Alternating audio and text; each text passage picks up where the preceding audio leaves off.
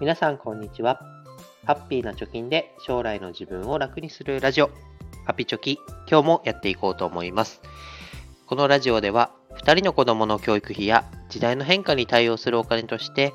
10年で貯金ゼロからインデックス投資を中心に1000万円を貯めるということをゴールにしております。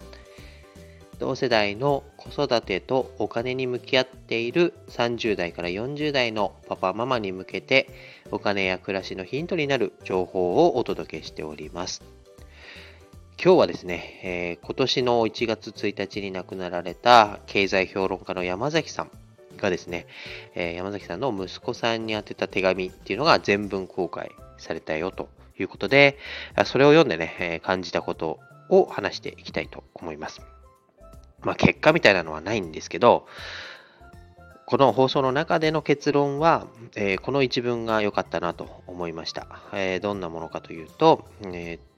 ー、山崎さんの父親はかつて教師だったこともあり、息子に対して大変よく関わったと思う。まあ、つまりは山崎さんと山崎さんのお父さんの関係で、お父さんはかなりね、山崎さんに対して、え、関わってくれたよということ。で、息子の興味の先を見逃さずに、あれこれを与えたし、キャッチボールも自転車乗りも気長に指導してくれたと。なんかね、この文章を読んで、自分もこうなりたいな、みたいな ことを思いました。で、この興味を見逃さないっていうところですね、ここについて、ま、深掘りしていきたいと思いますと。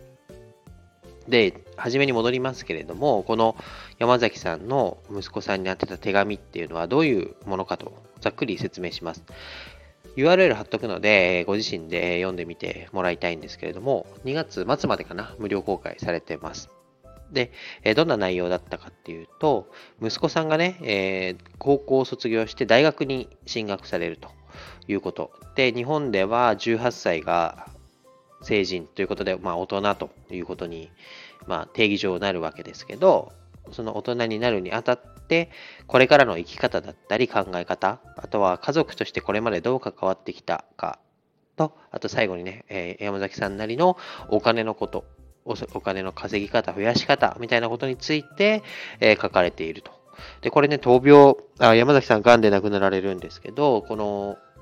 書いた時期っていうのは、余命3ヶ月と宣告をされた時期に書かれたものだというふうに言われています。で、この内容ね、読んでもらうとね、ちょっとこう、父親心がわかるじゃないですけど、ほろっとくるようなね、セリフもあったりして、ぜひね、男性の方も女性の方にも読んでもらいたいなと思います。で、さっきのね、結論というところで、まあ、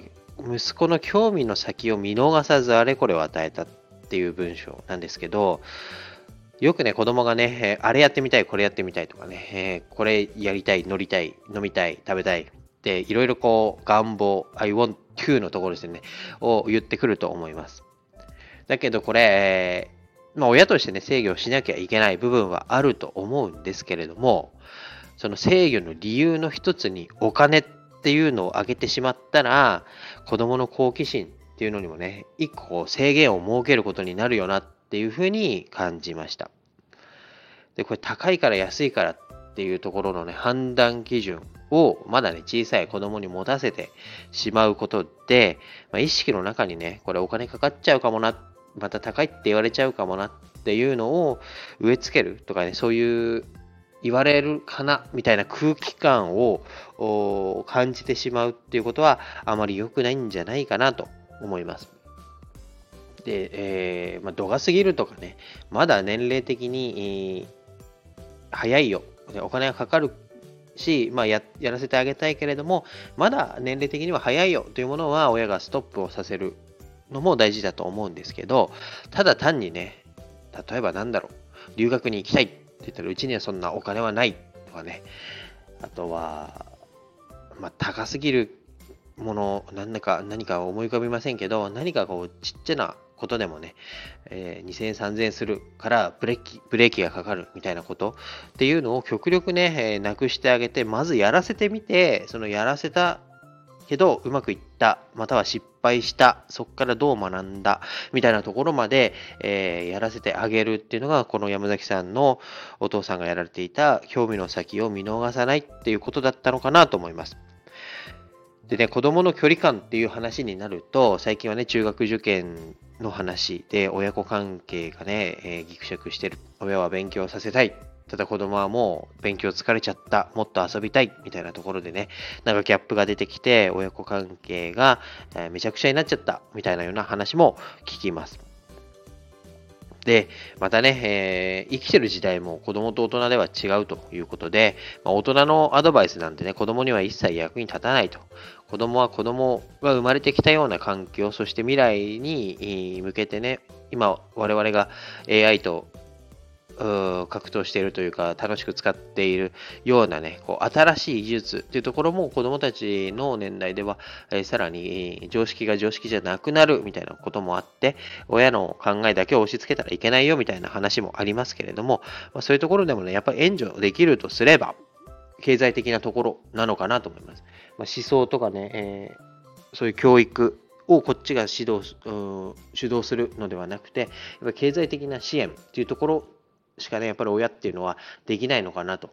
あとは、なんだ、身を守るとかね、そういったところ、基本的な人間としてのところと、経済的なところというところで、やっぱりお金ブロックみたいなね、ことをやっちゃいけないのかなというふうに思いました。そのためにもね、やっぱり資産形成大事だと思いますし、まあ、子供が好奇心を持ってやりたいと言った時にその場でやらせてあげられるっていうことが何よりの教育なのかなと。で自分自身で、まあ、与えられたものだけでやるんではなくて、自分でやって、そのやったものがどうだったかっていう考える力のね、えー、要請にもなるのかなと思いましたので、今日はお話をしました。まあね、えー、いきなり100万よこせとか200万よこせっていう話はあ無理だよっていう話になると思いますけど、まあ、2、3000円とかね、1万円ぐらいのところで、あこれをやらせてみたら面白いかなと思うことにはね、えー、ちょっと財布が痛むっていう気持ちもわかりますけど、えー、そこで、えー、じゃあ次にしようとか、なんかこう、親のね、都合で言い訳をつけてやらせないのではなくて、やってみろと言えるようなね、資産形成をして、えー、子供のね、なんか発想力とか、もっとね、さらなる好奇心とか追求心みたいなところをね、深めていければいいのかなと、この山崎さんの息子さんへの手紙を読んで感じましたので、今日はまとめてみました。で、え、URL にね、このリンク貼っておきます。さらに、この手紙をもとに、え、書籍も発売されるようですので、ぜひ興味のある方は見てみてください。ということで今日は以上になります。バイバイ。